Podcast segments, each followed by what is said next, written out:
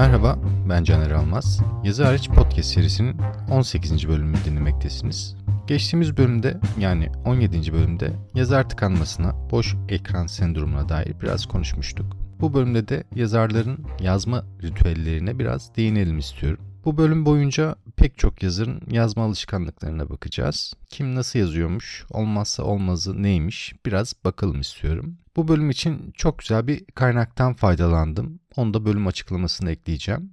Günlük Ritüeller, Büyük Eserlerin Yaratıcıları Nasıl Çalışır isimli Mason Curry'nin yazarların, sanatçıların kendi günlüklerinden, otobiyografilerinden ya da onlar hakkında yazılmış biyografilerden yola çıkarak hazırlamış oldu. Kitaptan faydalandım. Hazırsanız yazar için 18. bölümü hep aynı şekilde mi yazılır? Alışkanlıklar, ritüeller başlıyor.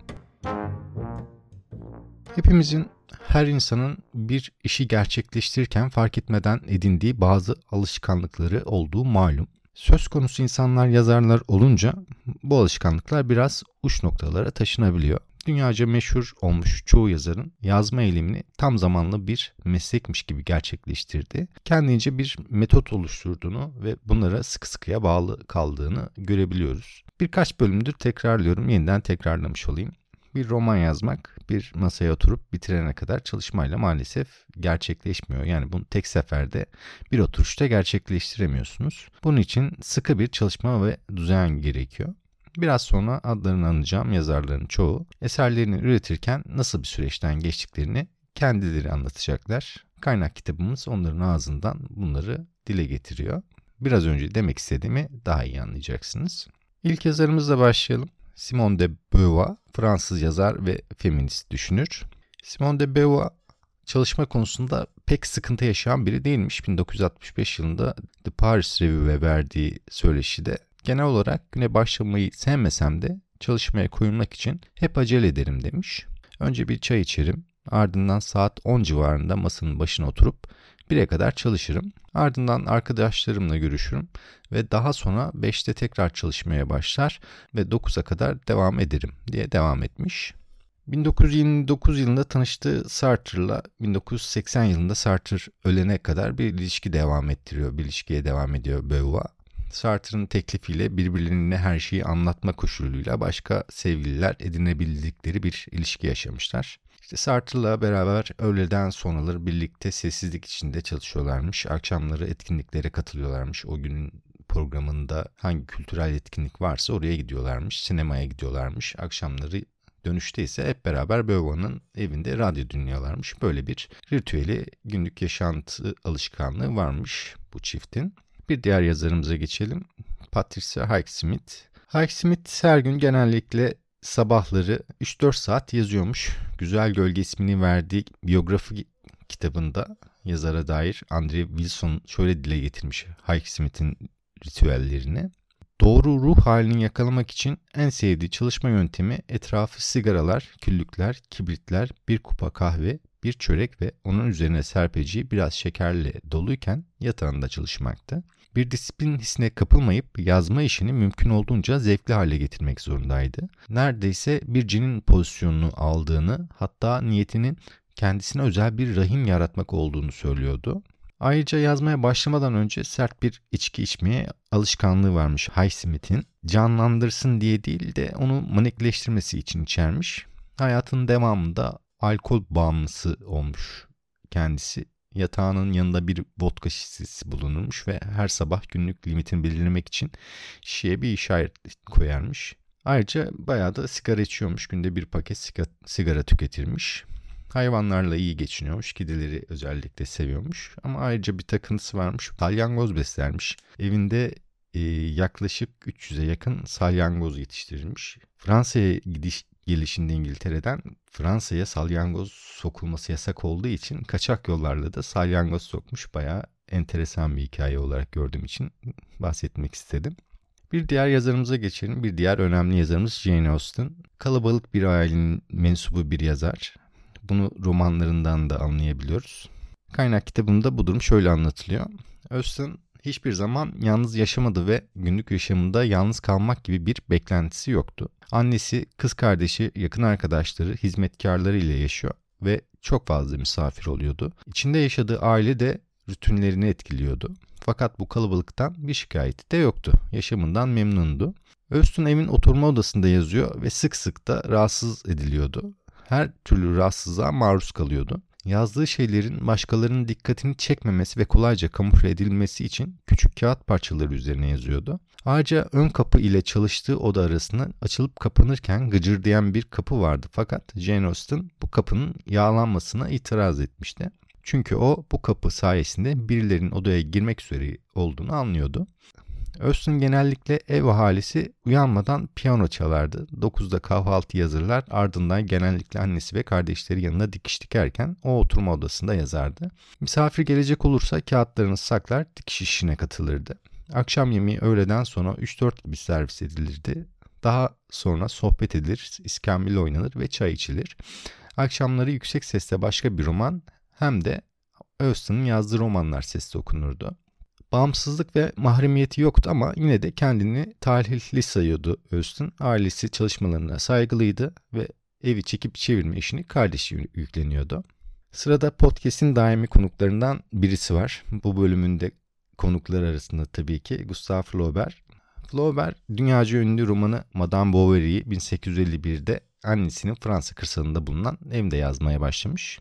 Buraya taşımadan önce Akdeniz'i gezmiş, Akdeniz ülkelerini dolaşmış. iki yıldan fazla süren bu uzun yolculuk, seyahat maceraya olan tukusunu doyurmuş. Biraz da yorgun düşmüş galiba vücudunun değişiminden, kilo almasından ve saçlarının dökülmeye başlamasından artık yeni bir kitap için, yeni kitabı için hazır olduğunu düşünmüş. Devamını kitaptan alıntılarıyla ileteyim sizlere.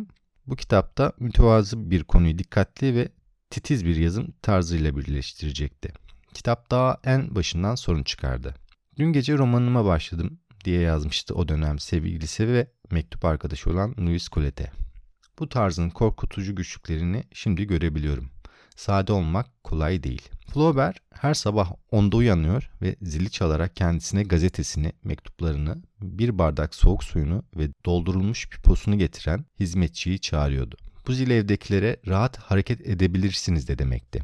Flaubert mektuplarını okuyup biraz da piposunu tüttürdükten sonra yataktan kalkmaya karar verene dek kendisiyle sohbet etmesi için annesini çağırıyordu. Çok sıcak bir banyo ve saç dökülmesine karşı uygulanan önlemlerin ardından yazar saat 11 civarında güne başlamaya hazır oluyordu. Dolu mideyle çalışmayı sevmezdi. Hafif bir öğün yerdi. Ancak gündüz saatlerini çoğunlukla gezintilerle ve okuyarak geçiriyor. Çalışmaya ancak saat 9-10 gibi annesi yatağına çekildikten sonra başlıyor ve ev halkı uykudayken çalışabildiği kadar çalışıyordu. Bütün gereksiz süslemelerden arınmış ve tam olarak doğru sözcüklerle kurulmuş amansız bir gerçekçiliğe erişmek için yeni bir yazım tarzı oluşturmaya çabalıyordu. Bu kelime kelime ve cümle cümle kurulan işçilik neredeyse katlanamayacak kadar zordu. Şöyle diyor Flaubert. Zaman zaman kollarımın yorgunluktan nasıl olup da vücudumdan ayrılmadığını, beynimin neden eriyip yok olmadığını anlamıyorum. Her türlü harici zevkten arınmış konforsuz bir hayat sürüyorum ve devam etmemi sağlayan tek şey bir tür kalıcı coşku hali. Bazen bu coşku karşısında gözyaşlarına boğuluyorum ama o asla hafiflemiyor. İşimi çileci bir dervişin sırtını kaşındıran keçe kumaşı sevmesi gibi çılgınca ve sapkınca bir işle seviyorum. Bazen bomboş hissettiğimde hiçbir sözcük çıkmadığında bütün sayfaları karalamalarla doldurduktan sonra tek bir cümle bile yazmadığımı fark ettiğimde bir umutsuzluk batağına saplanıp kalmış halde kendinden nefret ederek bir kurunturun peşinde beni nefes nefese bırakan bu çılgın gururdan ötürü kendimi suçlayarak kanepeye çöküp sersemlemiş halde öyle yatıyorum. 15 dakika sonra her şey değişiyor. Kalbim sevinçle çarpıyor. Yavaş ilerleyişinden sık sık şikayet ediyordu. Bazen cesaretim öyle kırılıyor ki kendimi pencereden atabilirim. Bu mücadele neredeyse 5 yıl sürmüştü. 1856 Haziran ayına kadar devam etti bu ritüeller. Yıllar sonra ise şöyle diyordu Flaubert. Her şeye karşın çalışmak hala hayattan kaçmanın en iyi yolu. Bir diğer yazara geçelim. Thomas Mann. Her sabah 8'de uyanır ve yataktan çıkıp karısıyla bir fincan kahve içer, banyo yapıp giyinir ve 8.30'da kahvaltıya otururmuş. Saat 9 oldu mu yazarın çalışma odasının kapısı kapanır ve ne ziyaretçiler ne telefonlar ne de aile fertleri kabul edilmiş. Thomas Mann'in esas çalışma saatleri arasında çocukların da gürültü yapması yasakmış. aklındakileri bu zaman zarfında yazıya dökmek için kendine çok büyük bir baskı uyguluyormuş. Şöyle diyor bu konuya dair Thomas Mann. Her paragraf bir yolculuğa dönüşür, her sıfatta bir karara. Sabah çalışmasının ardından öğle yemeğini yine çalışma odasında yer ve günün ilk prosunu içermiş. Yazarken sigara içiyor. Günlük 12 sigara ve 2 pro hakkı tanımış kendisine ve kendini sınırlamış. Sonrasında saat 4'e dek gazete, dergi ve kitap okuyan yazar okumaları sona erince bir saatlik gündüz uykusu için yatağına çekilirmiş. Kitaptan devamla bu kutsal saatte çocukların gürültü yapması yine yasaktı. Saat 5'te çay içmek için ailesine katılan Thomas Mann, çayın ardından mektuplarını, tanıtım yazılarını veya gazete makalelerini yazıyor. Bu gelen telefonların ve ziyaretçilerin bölebileceği bir çalışmaydı. 8 civarı gelen akşam yemeğinin ardından da yürüyüşe çıkıyordu. Aile bazen bu saatlerde misafir de ağırlardı. Eğer misafiri yoksa Men ile karısı akşam okuyarak ya da müzik dinleyerek geçiriyor. Gece yarısı olunca ayrı yatak odalarına çekiliyorlardı. Sırada aksiliği ve alkole düşkünlüğüyle meşhur bir yazar var. Ernest Hemingway. Kitaptan alıntıyla tüm yetişkin yaşamı boyunca sabahın ilk ışıklarıyla uyandı. Önceki gece geç saatlere kadar içki içmiş olsa da bu durum değişmezdi. Gregory babasının akşamdan kalmalığa karşı bağışıklık geliştirdiğini düşünür olmuştu. Şöyle diyor, babam daima harika görünürdü. Ses geçirmeyen odalarda gözleri siyah kumaşlarla kapatılmış bir bebek uykusu uyumuş gibi. Hemingway 1958 yılında The Paris Review'e verdiği röportajda sabah saatlerinin onun için önemli olduğunu şu sözlerle açıklıyor. Bir kitap ya da öykü üzerinde çalışırken mümkün olduğunca sabahın ilk ışıklarıyla birlikte yazmaya başlarım. Sizi rahatsız edecek kimse yoktur. Hava serin ya da soğuk olur. Çalışmaya başlar ve yazdıkça ısınırsınız. Yazdıklarınızı okur ve yazmaya kaldığınız yerden devam edersiniz. Hala enerjiniz kaldı ve bundan sonra ne olacağını bildiğiniz bir noktaya gelince durur. Ertesi gün yeniden işe koluncuya dek hayatınıza devam etmeye çabalarsınız. Mesela sabah 6'sında başlamışsınızdır. Öğleden biraz öncesine kadar kesintisiz yazmışsınızdır. Durduğunuzda hafiflemiş gibisinizdir ama aynı zamanda sevdiğiniz birisiyle sevişmiş gibi. Kesinlikle boş değil, doymuşsunuzdur. Hiçbir şey canınızı yakamaz, başınıza hiçbir şey gelemez. Ertesi gün bunu tekrar yapıncaya kadar hiçbir şeyin anlamı yoktur. Mesele o ertesi güne kadar beklemektir. Atlatması zor olan budur. Hemingway'in yazma haline dair değişik alışkanlıkları da varmış. Üstünde bir daktilo, onun üstünde bir okuma levhası olan göğüs hizasında bir kitap rafına dönük ve ayakta yazıyormuş Hemingway. İlk müsveddeleri levhanın üstünde eğik duran pelir daktilo kağıtlarına kalemle yazıyormuş. Çalışmaya gittiğinde panoyu kaldırıp yerine daktiloyu koyuyormuş. Günlük kelime randımanını da bir çizelgeden takip ediyormuş. Yazma işi iyi gitmiyorsa genellikle Ramona paydos eder ve yazmanın berbat sorumluluğuna ya da kimi zaman dediği gibi berbat yazmanın sorumluluğuna hoş bir ara fırsatı sağlayan mektup yanıtlama işine girişiyormuş Hemingway. Bir diğer yazara geçiyoruz. Konumuz Scott Fitzgerald. Kitaptan aktarıyorum. Edebi kariyerin başında dikkate değer bir öz disiplin sergiledi. 1917'de orduya yazılıp kampa gönderildiğinde Preston Üniversitesi'nden terk yeni 21 yaşına girmiş bu genç sadece 3 ayda 120 bin kelimelik bir roman yazmıştı. Başlarda akşam etüt saatlerinde kitabının arkasına gizlediği kağıt destelerine yazararak çalışıyordu. Bu numara fark edilince Fitzgerald yazma işini hafta sonlarına kaydırdı. Cumartesi öğleden sonra birden gece yarısına ve pazar sabahları 6'dan akşam 6'ya orada evinde yazıyordu. 1918'de sonradan büyük değişiklikler geçirip cennetin bu yanı haline alacak olan kitap taslağını yayın evine postalamıştı. Askerlik sonrası yazı hayatına Fitzgerald düzenli bir plana uyma konusunda ise sorunlar yaşadı. 1925'te Paris'te yaşarken genellikle 11'de kalkar, akşam 5'te yazmaya başlamayı dener ve kesintili olarak sabahın 3.30'una kadar çalışırdı. Gerçekte gecelerinin çoğunu Zelda ile birlikte kafeleri turlayarak geçerdi. Gerçek yazma süreci kısa süren yoğun yazma patlamaları esnasında gerçekleşirdi. Bir oturuşta 7-8 bin kelime yazdığı oluyordu. Yaratıcılığı için alkolün elzem olduğunu düşünmeye başlamıştı bir süre sonra. Nefesini kokutmadığı için sek cin içerdi. Daha sonraları alkolün romanlarını sekteye uğrattığını editörüne itiraf ettiği de olmuştu. Şöyle diyor bu konuya dair. Uzun bir kitabın mükemmel bir şekilde planlanmak ya da gözden geçirme zamanında keskin bir gözlem ve muhakeme yeteneğine sahip olmak için içkinin pek de iyi bir seçenek olmadığını gittikçe daha fazla inanıyorum. Sırada bir gece yazarı var. Geceleri çalışmayı seven bir yazar. Balzac. Balzac çalışırken kendine hiç acımamış bunu anlıyoruz. Deyim yerindeyse kendi gözünün yaşına bakmıyormuş. Akşam 18'de çok hafif bir akşam yemeği yiyip ardından uykuya dalıyormuş. Gece 1'den sonra 7 saat aralıksız yazıyormuş kendisi. Saat 8'de 1,5 saat şekerleme yapıp 9'dan 16'ya kadar da sert, şekersiz kahve içerek sabah yazdıkların düzeltileriyle meşgul oluyormuş. Söylentiye göre günde 50 fincan kahve içtiği oluyormuş bazen Balzac'ın. Saat 16'da yürüyüşe çıkıyor. Eve dönüp banyo yapıyor. Birkaç yer çıkabilir ediyormuş. Bazen yazmak dışında bir hayatı yok gibi görünüyor. Sırada koşmazsa yazamayan Nobel aday listesine ömürlük adaylık hakkı olan bir yazar var. Okumayı çok sevdiğim yazarlardan birisi. Alışkanlıkları ve rutinlerine dair şöyle diyor Haruki Murakami. Roman yazma moduna girmişsem sabah 4'te kalkarım ve yaklaşık 5-6 saat çalışırım. Öğleden sonra 10 kilometre koşar veya 1500 metre yüzerim. Yahut bazen ikisini de yaparım. Sonra biraz kitap okur, müzik dinlerim ve saat 21'de yatarım. Bu rutini tek bir gün bile değiştirmedim. Tekrarlar çok önemlidir, sihir gibidir. Bu şekilde kendimi daha yüksek bir zihinsel seviyeye ulaşabileyim diye hipnotize ettiğimi söyleyebilirim. 6 ay veya ileri durumlarda bir yıl bu zihin durumuna muhafaza etmek maddi manevi büyük güç gerektirir. Bu durumda bir roman yazmak zorlu bir mücadelede ayakta kalmaya çabalamak gibidir. Romancıya sanatsal yetenek kadar fiziksel güç de gerekir.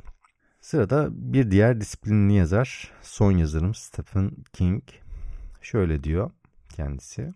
Her sabah bir bardak su veya bir fincan çay alırım ve yaklaşık 8-8 buçuk arası işe başlarım. İşte yazmak oluyor bu arada. Ağzıma bir vitamin atarım önce sonra müziğin sesini açarım ve hep aynı koltuğa otururum.